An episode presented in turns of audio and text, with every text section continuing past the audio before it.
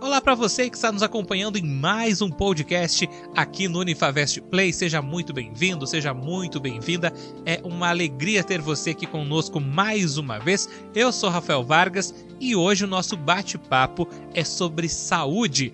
Vamos falar sobre as principais manifestações pós-Covid-19. Quais são as sequelas causadas pelo vírus em nosso corpo e na nossa mente?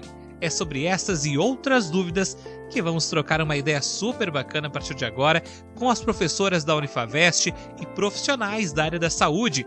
A coordenadora do curso de enfermagem, professora Nayara Alano Moraes, e a professora do curso de psicologia, Lisana Rodrigues Dalmolin.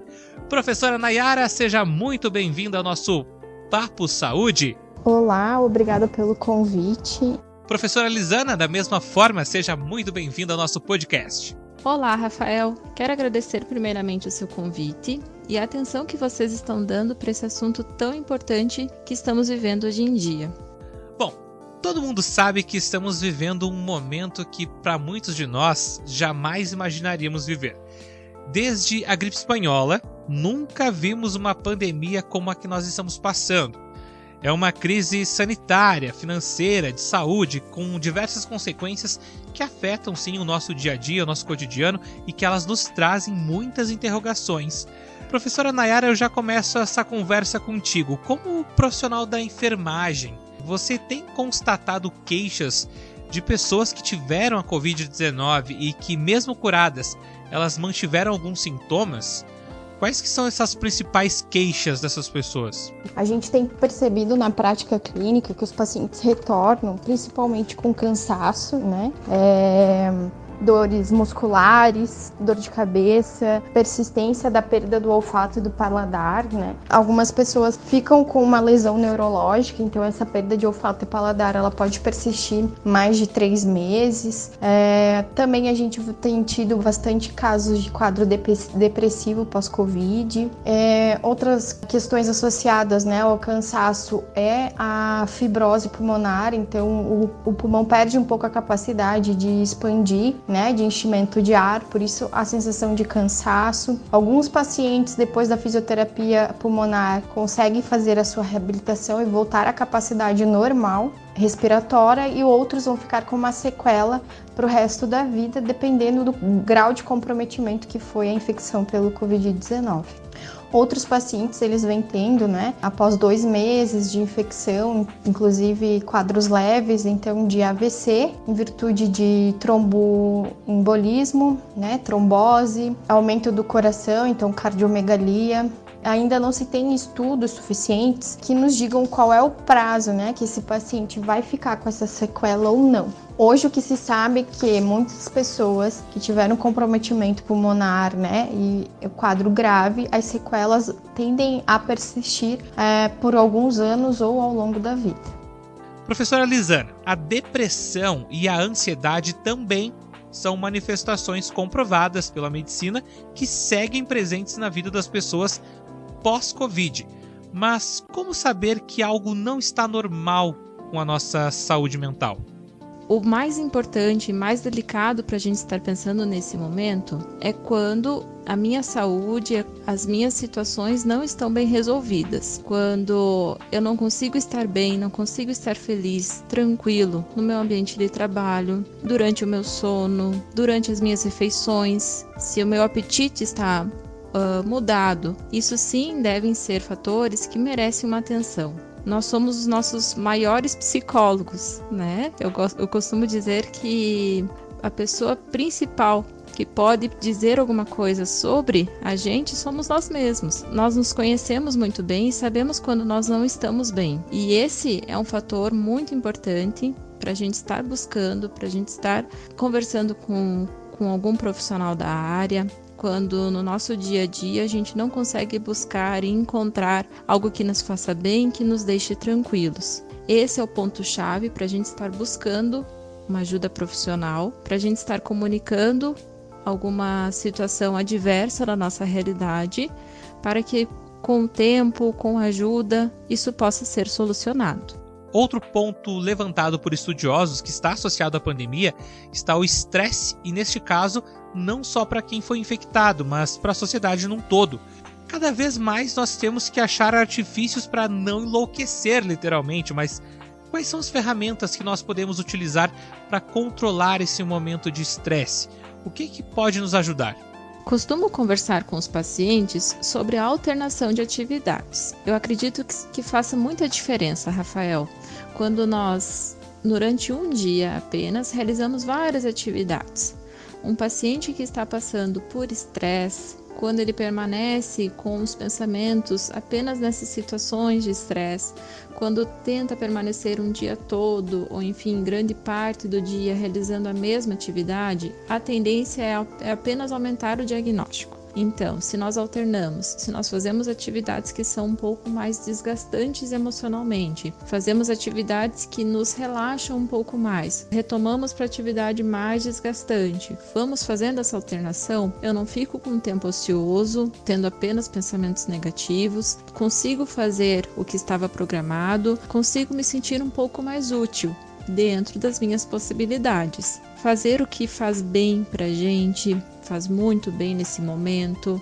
Exercícios moderados fazem sim muito bem. Evitar o pessimismo, evitar o negativismo, isso com toda certeza não contribui, apenas pode se tornar um malefício para a pessoa que, que está vivendo nessa situação. E muito importante também, eu gosto muito de comentar que a gente não pode se cobrar. É um momento muito delicado que nem todas as pessoas conseguem passar de forma boa, tranquila, né? Acreditar sim que, que com a vinda da vacina a situação pode melhorar, para que a gente também tenha uma esperança e acredite que a situação irá sim melhorar.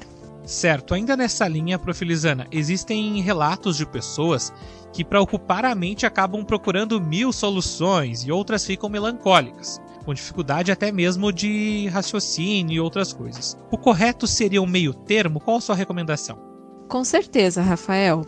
Quando encontramos um equilíbrio eh, na vida da gente como um todo, o sentimento que a gente tem é tranquilidade, é bem-estar. As situações acontecem conosco, situações complicadas acontecem conosco, mas nós conseguimos administrar de forma tranquila, mesmo sendo uma situação triste, complicada, assim como situações boas acontecem conosco, nós mostramos gratidão, nós mostramos afeto sobre aquilo, sobre as pessoas, mas também não, não nos fixamos apenas nisso. Buscamos um equilíbrio. Essa é a palavra-chave. A pessoa que tenta solucionar todos os problemas que estão na sua vida e ao seu redor não tem como dar certo. Não tem como nós termos o controle sobre todas as situações. Acaba sendo muito desgastante para esse indivíduo. Assim como uma pessoa que apenas fica melancólica, fica triste, não consegue encontrar perspectiva para nada, nenhuma expectativa na sua vida, também se torna algo redundante, algo muito cansativo para esse indivíduo e também para os indivíduos que vivem com ela, que convivem, que, que passam a maior parte do seu dia. Uma pessoa que está sempre para baixo, que não acredita, que não tem esperanças. Então, nós encontrarmos um meio termo sobre essas duas situações é, seria o ideal para o nosso dia a dia, para a gente manter a nossa saúde mental em dia. Certo. Já que falamos sobre dificuldades de raciocínio, nós vamos voltar um pouquinho lá no que abordamos no início da nossa conversa. A fadiga, dores musculares, dor na cabeça são algumas das consequências da Covid-19. Professora Nayara, você como enfermeira, profissional da área da saúde, me diz uma coisa: esses sintomas podem persistir por algum tempo? E caso eles não passem, qual é a sua recomendação?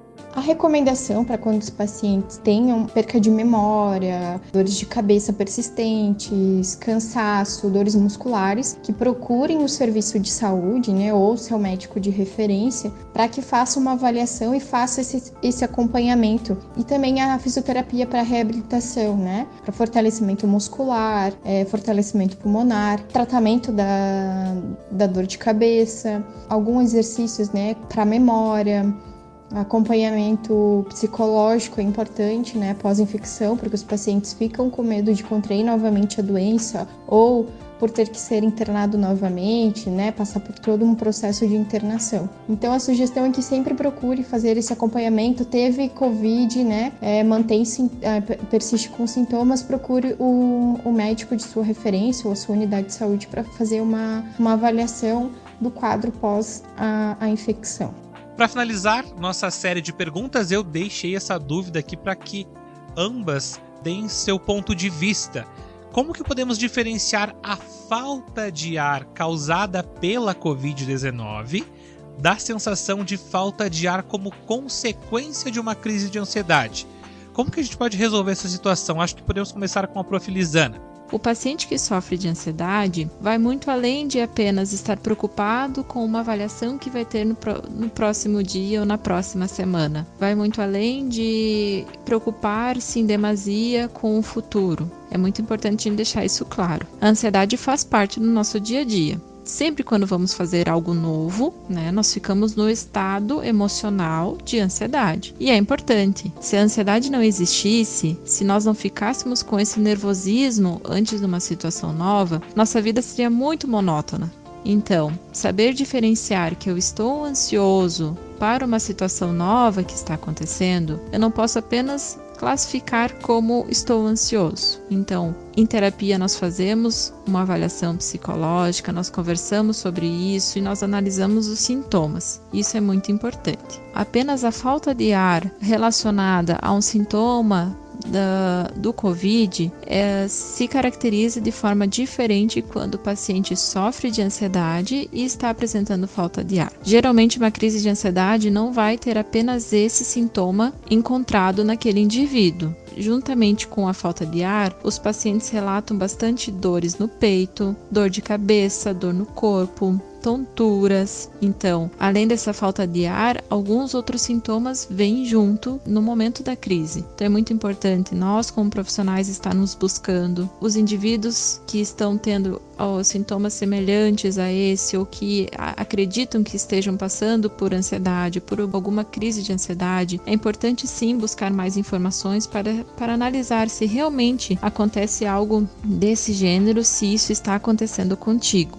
Por isso que sim, é muito importante. Buscar uma ajuda qualificada, buscar um profissional, não apenas o profissional psicólogo, mas também o psiquiatra, né? A gente tem que também tentar entender que quando um problema está demasiado, está tomando conta, está afetando meu, os meus aspectos da minha vida, do meu dia a dia, eu devo sim estar buscando esses profissionais. Se vejo que há necessidade de estar buscando uma medicação controlada para esse momento, é necessário admitir que nesse momento estou precisando buscar uma medicação correta para que possa estar ajudando. É sempre muito importante nós estarmos atentos a nós mesmos e conseguir observar algumas situações que estão que estão acontecendo e buscar ajuda o quanto antes. Quanto antes a gente resolve as nossas situações, melhor vai ser o nosso nosso dia a dia, a nossa vida. Professora Nayara, clinicamente a gente tem alguns sinais é, que são aferidos, como a saturação, né, o nível de oxigênio com a oximetria de, de pulso, né, de dedo, que é o aparelhinho que a gente coloca no dedo para medir, e também pela frequência respiratória. Geralmente os pacientes que têm é, quadros ansiosos, eles apresentam então taquicardia, né, batimento mais acelerado, é, sudorese, sensação de angústia no peito, é, não conseguem explicar o motivo que vem trazendo a crise de ansiedade então a gente avalia os sinais clínicos e a, a gente faz uma anamnese em que a gente vai questionando o paciente sobre quais são os sinais e sintomas que ele vem apresentando. O que, que a gente sabe é que é, o Covid-19 ele gera alterações neurológicas, né? E que isso vai fazer com que a gente tenha alterações hormonais cerebrais e nos impulsos elétricos. Então isso vai gerar quadros ansiosos, isso vai gerar é, depressão, né, ataques psíquicos. Então, também esse acompanhamento é importante pós a infecção. Além disso, a gente viu né, que a questão do isolamento social, a gente não ter mais a, a interação, inclusive com os nossos familiares, isso também gera ansiedade, né? Você está muito restrito a seu ambiente familiar. E os únicos contatos que a gente acaba tendo é no nosso ambiente de trabalho, né? Quando o paciente sai, por exemplo, os idosos, é os que mais têm sofrido e as crianças com o isolamento, né? Porque eles não têm o convívio social que eles teriam anteriormente. Então é importante a gente avaliar cada pessoa individualmente na, na, nas condições que ele vem apresentando o quadro ansioso ou o cansaço, né? E a, e a falta de ar. Bom, nós temos mais alguns minutinhos aqui para nossas considerações finais. Professora Nayara, alguma dica, algum recado, orientação aos nossos ouvintes? O que, que a gente aconselha enquanto profissional de serviço de saúde que atua na linha de frente, né? Pacientes com quadro gripal, não deixem de procurar o serviço de saúde. Hoje, com essa nova variante, a gente está tendo complicações, né? Pela demora do, da, das pessoas em procurar o atendimento. Muitas pessoas acreditam, né, que é só uma gripe vai passar e gente, é importante essa avaliação. Mesmo que não seja Covid, a gente tem outros quadros gripais que podem gerar pneumonia, né, e levar a óbito, como a H1N1 e a influenza pacientes que já tiveram Covid, né, que persiste com algum sintoma, e mesmo os que não tenham, que sejam assintomáticos, então agende uma consulta para reavaliação, para a gente ver se não ficou nenhuma sequela após a infecção. E que a gente mantenha né, os cuidados, então higiene das mãos, ambientes arejados. Agora com o inverno a tendência é a gente ficar né, é, com o ambiente todo fechado. Então arejar esse ambiente, fazer a higienização das mãos, evitar tossir, espirrar próximo às pessoas, utilizar a máscara, ainda são medidas importantes. E que a gente espera que a população procure a vacina e faça a adesão tanto da primeira dose quanto da segunda dose. Obrigado pela oportunidade. Professora Lisana, suas considerações finais. Quero agradecer o convite, Rafael, pela preocupação com esse tema tão importante. É esse tipo de diálogo que faz nós acreditarmos no futuro melhor, termos esperança na melhora dessa situação em que nós estamos vivendo. E é muito importante nós buscarmos ajuda quando encontramos um problema, quando não estamos mais conseguindo solucionar sozinhos. Juntos, com certeza, nós somos melhores. Muito obrigada. Este foi o nosso podcast, nosso Papo Saúde, falando sobre as sequelas causadas pela Covid-19 no nosso corpo e também na nossa mente. São diversas manifestações, como nós já destacamos, mas, claro, nem todas as manifestações elas se apresentam no corpo de todas as pessoas que tiveram Covid-19. Então, caso você tenha alguma dessas manifestações, o recomendado, como nós já destacamos aqui nossa conversa com a professora Nayara e com a professora Lisana, é que procure um profissional especializado, profissional da área da saúde, porque lembre-se, não é somente você, não é somente um familiar seu, o mundo todo está passando por este momento de pandemia. Bom, nosso Papo Saúde está encerrando por aqui. Eu quero agradecer a você por ter nos acompanhado em mais um podcast aqui no Unifavest Play e fique ligado, é claro, nas nossas redes sociais da Unifavest. Estamos no Facebook, no Instagram, no Twitter, no YouTube, no LinkedIn. Também estamos aqui no Spotify. E caso de dúvidas, você pode nos contatar, é claro, pelo WhatsApp 49 3225 4114, além de acessar o nosso site unifavest.edu.br. Um grande abraço para você, obrigado pela sua companhia e até a próxima. Unifavest, seja quem você quiser.